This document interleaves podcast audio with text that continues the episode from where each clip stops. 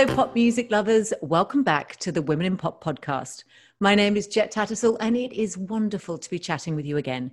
Now, due to the ongoing coronavirus pandemic, this podcast is being produced remotely, so please forgive us for the lower audio quality than you are used to from our podcasts.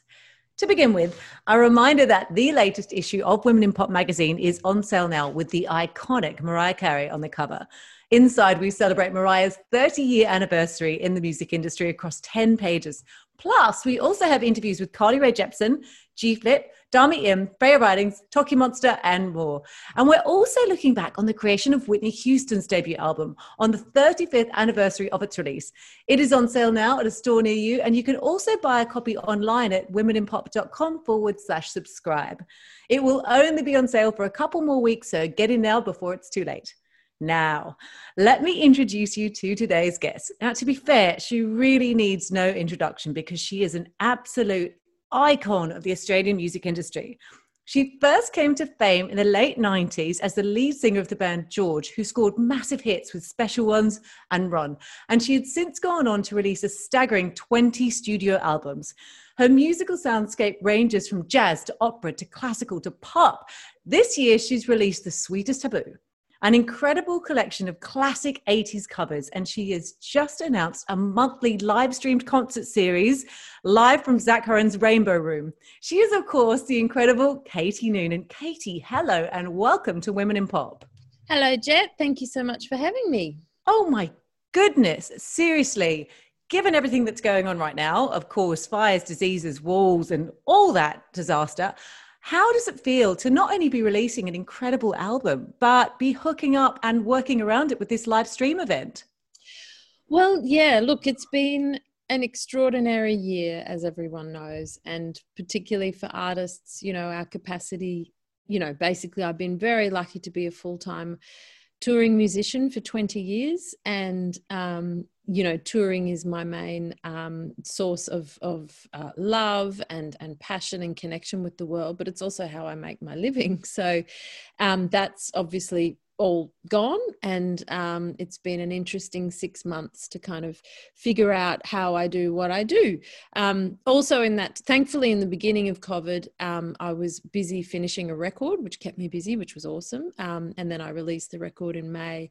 As you mentioned the sweetest taboo releasing a record in a pandemic is weird because you can't do any pro you know you can't i'd usually come down and do a bunch of promo and tv and whatnot so um, and i'd usually be touring it so you know none of that's happened um, but then generally yeah um, I was like, well, you know, I want to keep busy. I need things to look forward to. I need to collaborate. I need to have um, you know, I like to be I like to be busy, and so basically, I went in for an Australia Council from the uh, of the Arts grant earlier in the year, a resilience grant, and I luckily received one. It was uh, just enabled my husband to really put all his energy into turning our um, studio into a live streaming um, concert platform basically and so i've just been pondering going well how can i i want to keep on making stuff i want to work with fellow musos and obviously a high quality multi-camera um, high quality audio live stream seem to be the the obvious option. So we've been working very hard to make our rainbow room. Well, my husband has really. I haven't been doing much of that thing. Um, he's kind of pivoted into becoming an acoustic technician and a sound engineer and learning going on that massive learning curve. So to facilitate this for us. So it's very exciting. That's incredible. And i'm so glad um, that you you really spelled it out. It's about stepping up to the game because um, as you mentioned, really the way musicians make money is by touring. And so if yeah. touring's not happened, there's nothing yeah. there. So as opposed to sitting around and waiting for it, you guys are being proactive and going for yeah. it, um, which I think is incredible. I want to talk about the album. First of all, The Sweetest Taboo. Yeah. It's a collection of pop songs, jazz style, but where did the title come from? Well, it's my dirty little secret. It's my little taboo secret that um, I love mid 80s daggy pop songs. But also, obviously, Sweetest Taboo is that iconic, awesome Sade um, record and tune of this uh, of from that same era. Um, but I didn't. That song was kind of on my massive, massive long list, which I gradually whittled down to the songs on the record. Um, but so I can't. It's a hint to the Sade so, tune, which isn't on the record, but it's more that yeah. I my dirty secret is that I absolutely love daggy 80s pop songs. oh my goodness, you and me and yeah. everyone else. Uh, first of all, to, to start us up, I'm actually just going to play uh, my personal favorite, which is I Want to Dance with Somebody. So here is it's Katie Noonan, I Want to Dance with Somebody.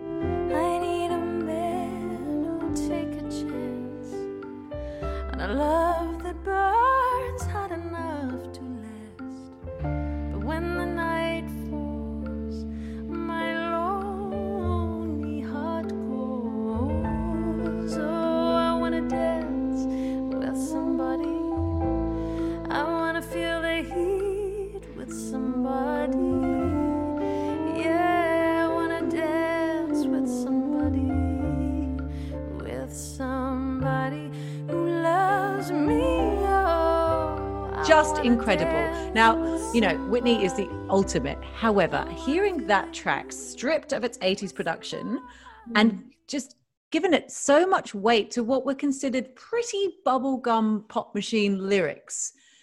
Yeah, no, they're they're really not. Like when that's the thing, I always found that's I loved that song, and obviously as a girl, I was just running around in my kind of fluoro rah rah skirts and singing into my hairdresser, and Whitney was my queen, and that film clip is so pop-tastic. It's just so 80s and amazing and the production on the original is awesome i love it but when i looked at the lyrics it was like wow it's actually really achingly sad and even more so because you know she did end up having such a sad and lonely life particularly in the end. It kind of just took on this whole other you know beautiful kind of meaning. Um and i love doing tunes by other people but I want to do them in a way that gives them something new and makes them different. Otherwise, you know, why do them? Because the original mm-hmm. is so great. So um, it's this kind of tricky balance of paying homage to the tune that you love and not messing with the melody too much, but also really changing it in terms of the style and the vibe. And so, yeah, it's just me and a piano super stripped back. You know, it starts with piano and then obviously the double bass and sax come in. But what I find sad is that little clave rhythm that the drummer plays. It's like this little sad little, you know, like a clave, which is kind of a, you know, a, a Latin American um, beat that you play on either a cowbell or, or the wood blocks. Um, but on its own, without the whole drum kit, it sounds really kind of oh achingly kind of somber you know yeah it is it's so sad and I love the way you talked about that contrast because um, as soon as, weirdly, as soon as I heard your version of it, it got me thinking of Robyn's Dancing on My Own, which again, without the production, you go, that is actually really sad song. We're dancing yeah. to it. And, and, also, you know, Sia's tune Chandelier, like that's yeah. a banging pop tune and the production's so amazing, but it's achingly sad. It's a song about the depths of alcoholism and and her like basically not wanting to deal with reality and just getting drunk to you know hide from the world. Um, and the lyrics are so so you know and the next morning it says um sun is up i'm a mess. Got to get out of here got to run from this. Here comes the shame here comes the shame. Oh well one two three one two three drink you know throw them back till i lose count etc um it's so sad and so honest but yeah again when you take it uh, when you strip it of all that fabulous, awesome pop production. It is incredibly sad. Yeah. I love how you've done this, and we're really hearing these different facets of the song. But like you said, there's there's no point doing the doing the cover unless you can put something new to it. But I actually want to now bring attention to um, Terence Trent D'Arby's "Sign Your Name" cover that also appears on the album. Oh, yeah. You've not shifted the melody, the essence of the song is there, but it's stripped of its late 80s birth and now just slow danced across this kind of timeless floor by, I'm going to say Patrick Swayze, but that's my fantasy, not Oh, yours. yeah. You know I mean? no, that's a good, uh, that's a really, I can picture that totally. um, I mean, and what it's know, great about that one is it's got it's very much the same song, but it's not. And I, I, just find it really interesting what you did with that one. Can you talk me through how you pulled that song apart and put it back together? Yeah, well, with that one, yeah, you're right. I didn't change. Uh, the melody is basically pretty much exactly. Um, I mean, it's phrased differently, but that was the thing. I really didn't mess with the melodies too much on this record because they're so good. Like I didn't, mm. you know, even though it is a jazz album, I wanted to really honor the song and the fact that they're pop songs, um, but kind of turn them into jazz songs. Um, but more so that was done via the arrangement, not so much changing the vocal melody. Um, I must say, when I did that, I said, you know what? I want to turn this into a really slutty tango. So that was my brief the band, kind of raunchy, slutty tango, which it, it really is basically a tango, um, which is obviously such a sexy dance. Um, and the other thing that I did with this was I took off all the reverb. So usually on a record you'll hear reverb on, you know, at least the vocal, but certainly there'll be some room reverb or you know, so that things don't sound totally dry. But on this, I actually took every single bit of reverb off. So it's completely dry. And that just gives it this really sparse, kind of crackly um, uh, simplicity, I guess. Yeah. And makes it just sound even dirtier for some reason. so I'm so glad you said all right well it hits the mark so i was like yeah that's definitely yeah. slutty tango that's brilliant i'm going to play it now as well for the listeners so here is sign your name i'd rather be in hell with you baby than in cool heaven it seems to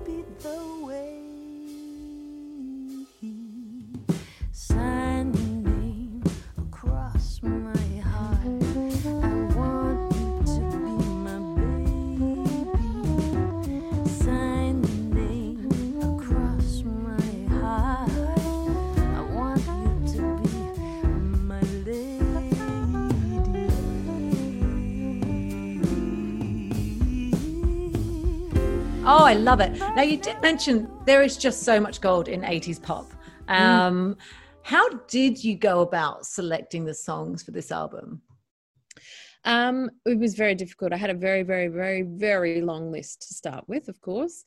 Um, but basically, I narrowed it down to a four year window. So it's 1984 to 1988, which was basically from when I bought my first you know, little um, seven inch, I think it was, seven inch record single um, in 1984, which was Vince Jones, Blue, Never Let Me Go, a double A side. And then through to 1988, which really was just such a bonkers, awesome year for Australian music, particularly, um, and just great music all around the world. Um, and then just songs that I really loved that I wanted to sing and and I thought would stand well with the kind of retreatment I was doing.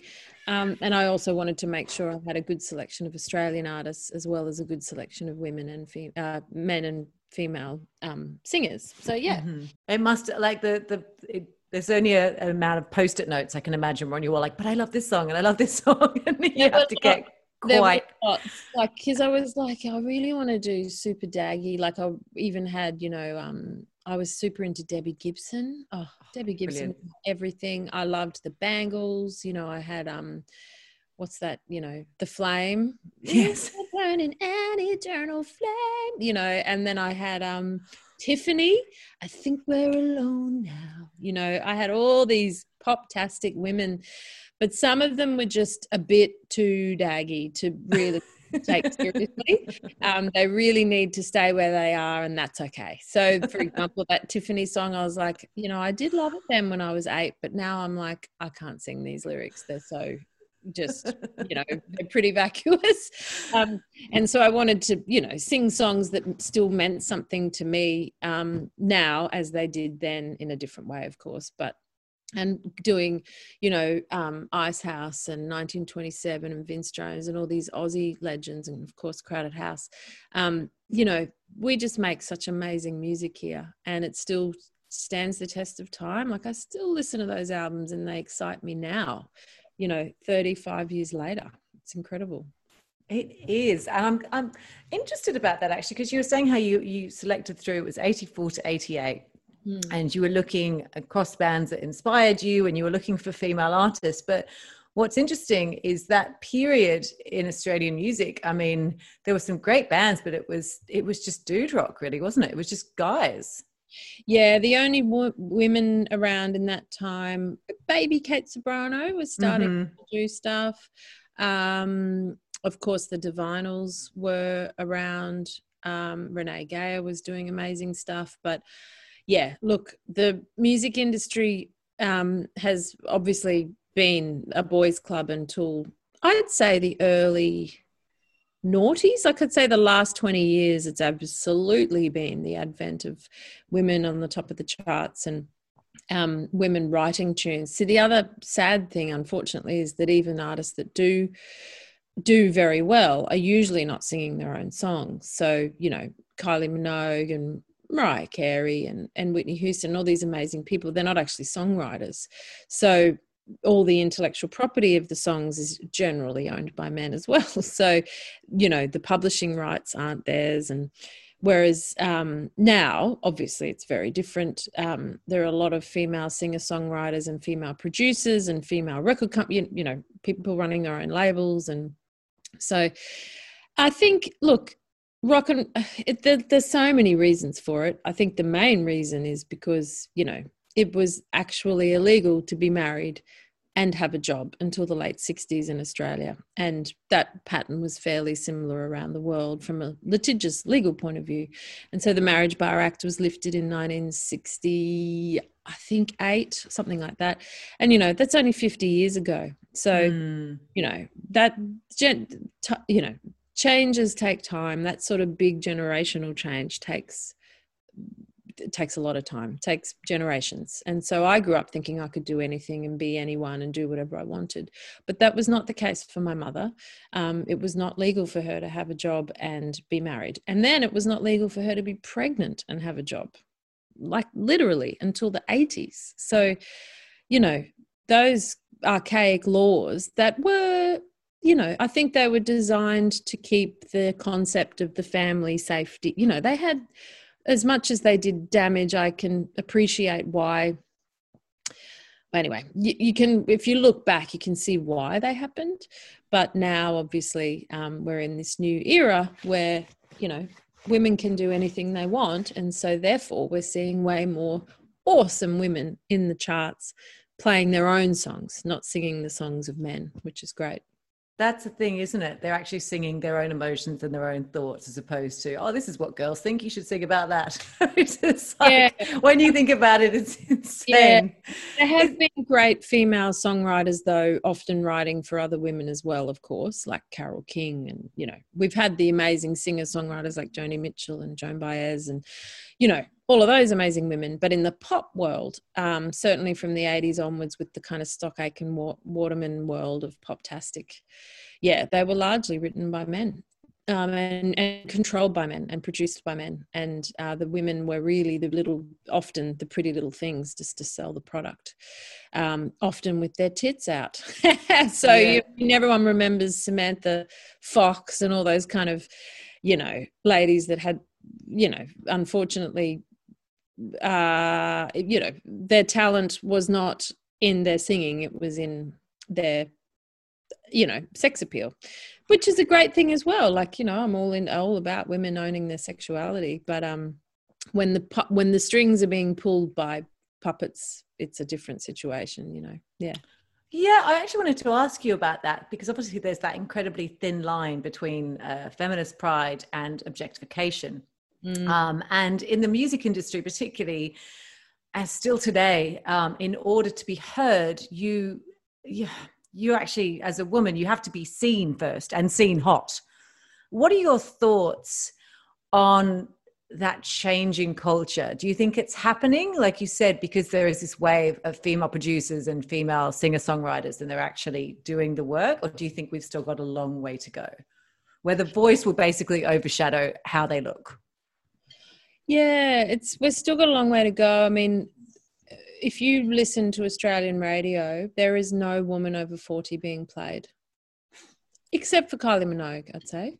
Mm. Um, and so, where, however, there is Chisel, there's Daryl Braithwaite, there's Farnsey, there's the Angels, there's, you know, and that's because the music exists, as going back to what we are saying before, in the fact that, um, you know, uh, th- th- there just weren't the artists around for various reasons, um, largely because I would say the women were at home being homemakers you know that was kind of what the more traditional role of, of women in those times and so they weren't on stage being rock stars. Um, their husbands were kind of thing.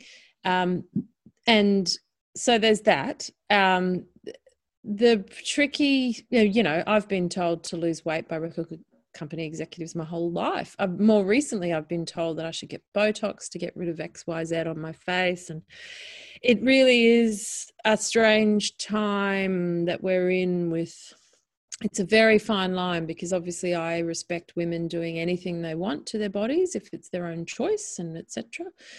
But I do worry about yeah this obsession with women looking young. That is just a really weird, I think genuinely weird and quite disturbing um, obsession because I want to get old. I really, you know, the gift of aging is so special. I want to get old. I want to be a fun old nana in a cafeteria with my grandkids, and I want to have the lines on my face that show the laugh lines of my life. You know, um, and I don't understand this perpetuation with this this obsession with, you know, inserting poisons into our faces to hide lines and to make our lips bigger than they are and, and you know yada yada. So but when i have said things like that i have really pissed off people as well.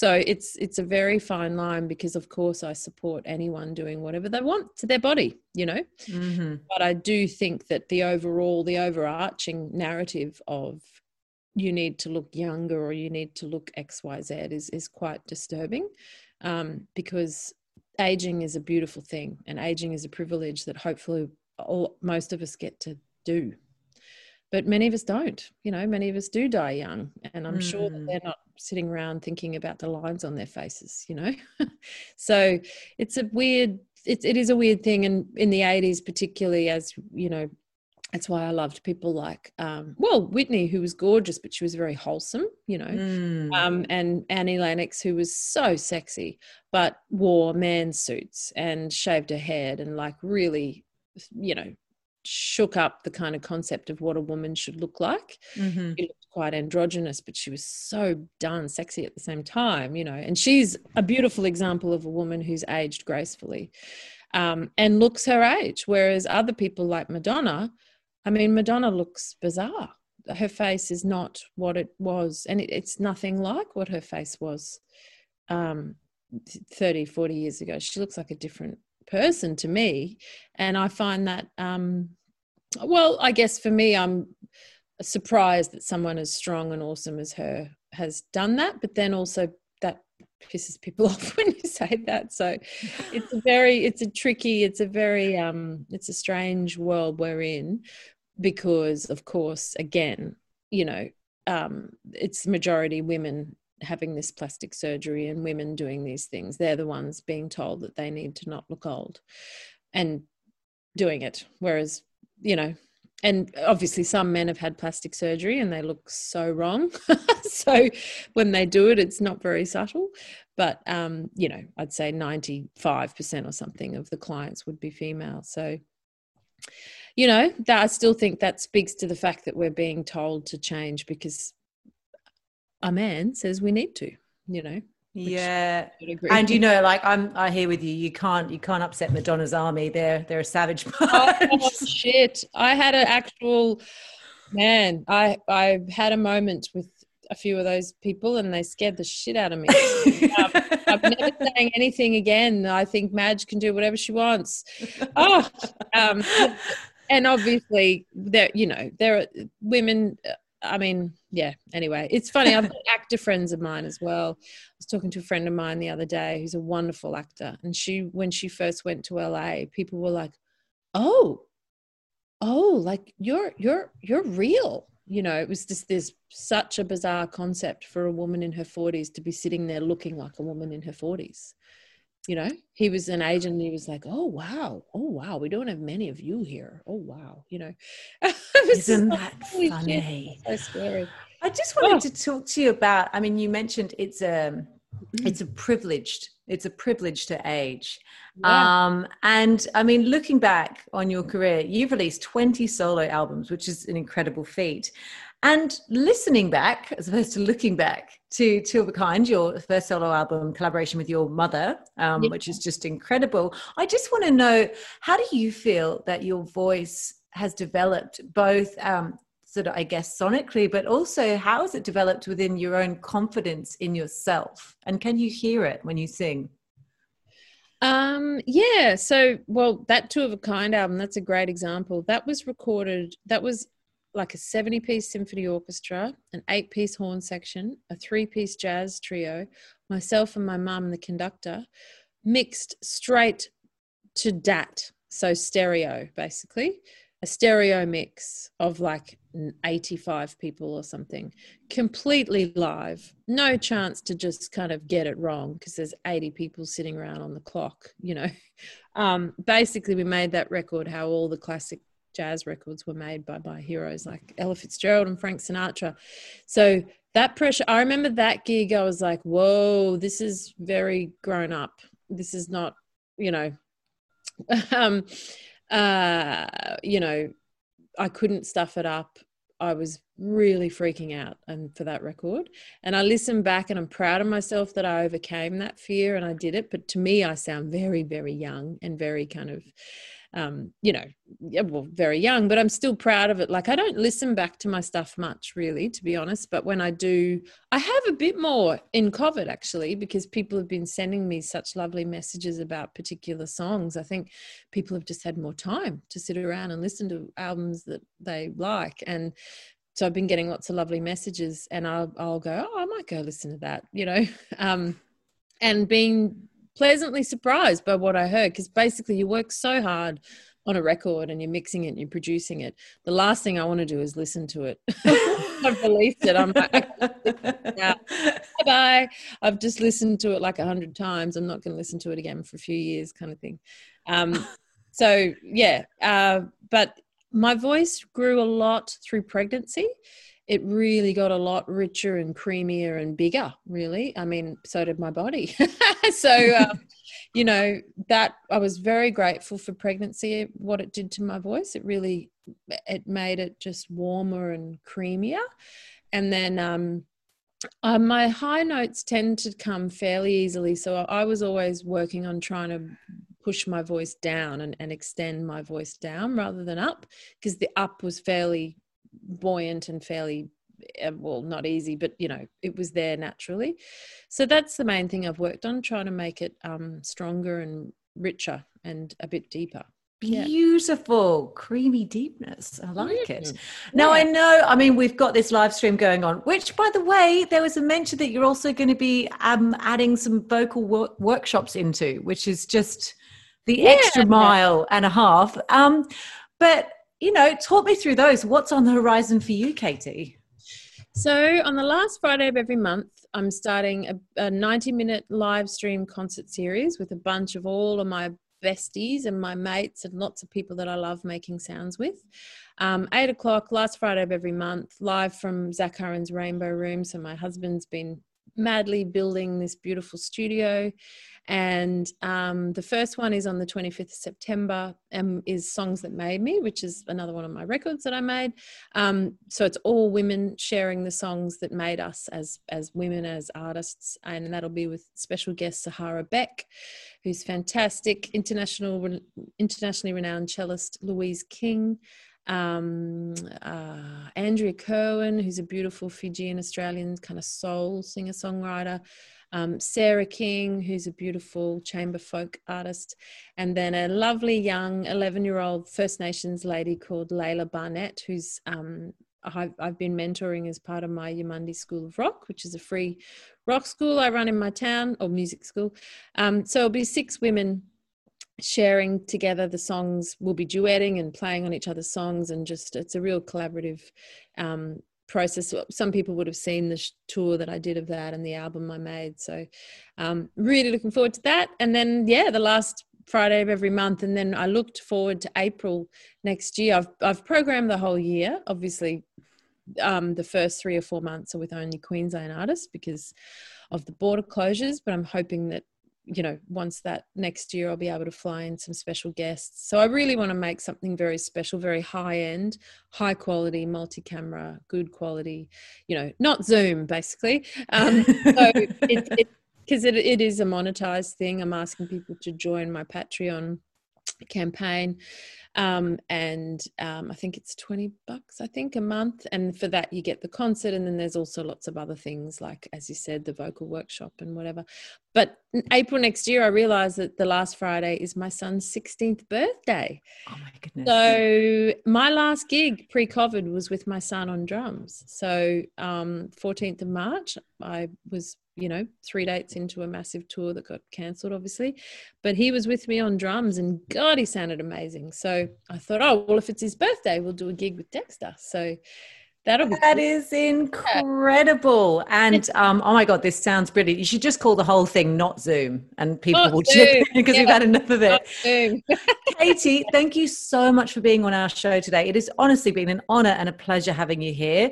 Katie's live stream concert series, live from Zac Hurren's Rainbow Room, will premiere on September 25th at 8 p.m. Now, to find out more and get those tickets, you can go to katienoonan.com.au. It is going to be, as you just heard, absolutely brilliant, and we will be in the virtual front row singing along in our pajamas. Now, before we go, a reminder that the brand new issue of Women in Pop magazine with Mariah Carey on the cover is on sale now, just for a few short weeks more. Inside, we have those interviews with Carly Rae Jepsen, Freya Ridings, Dami Im, Tokimonsta, G Flip, plus loads more. You can buy your copy online now at womeninpop.com forward slash subscribe or find a retailer near you at womeninpop.com forward slash retailers. Thank you for listening. Everybody, please stay safe, take care of yourself, and we'll be back very soon with a new episode. Until then, from myself and Katie, goodbye.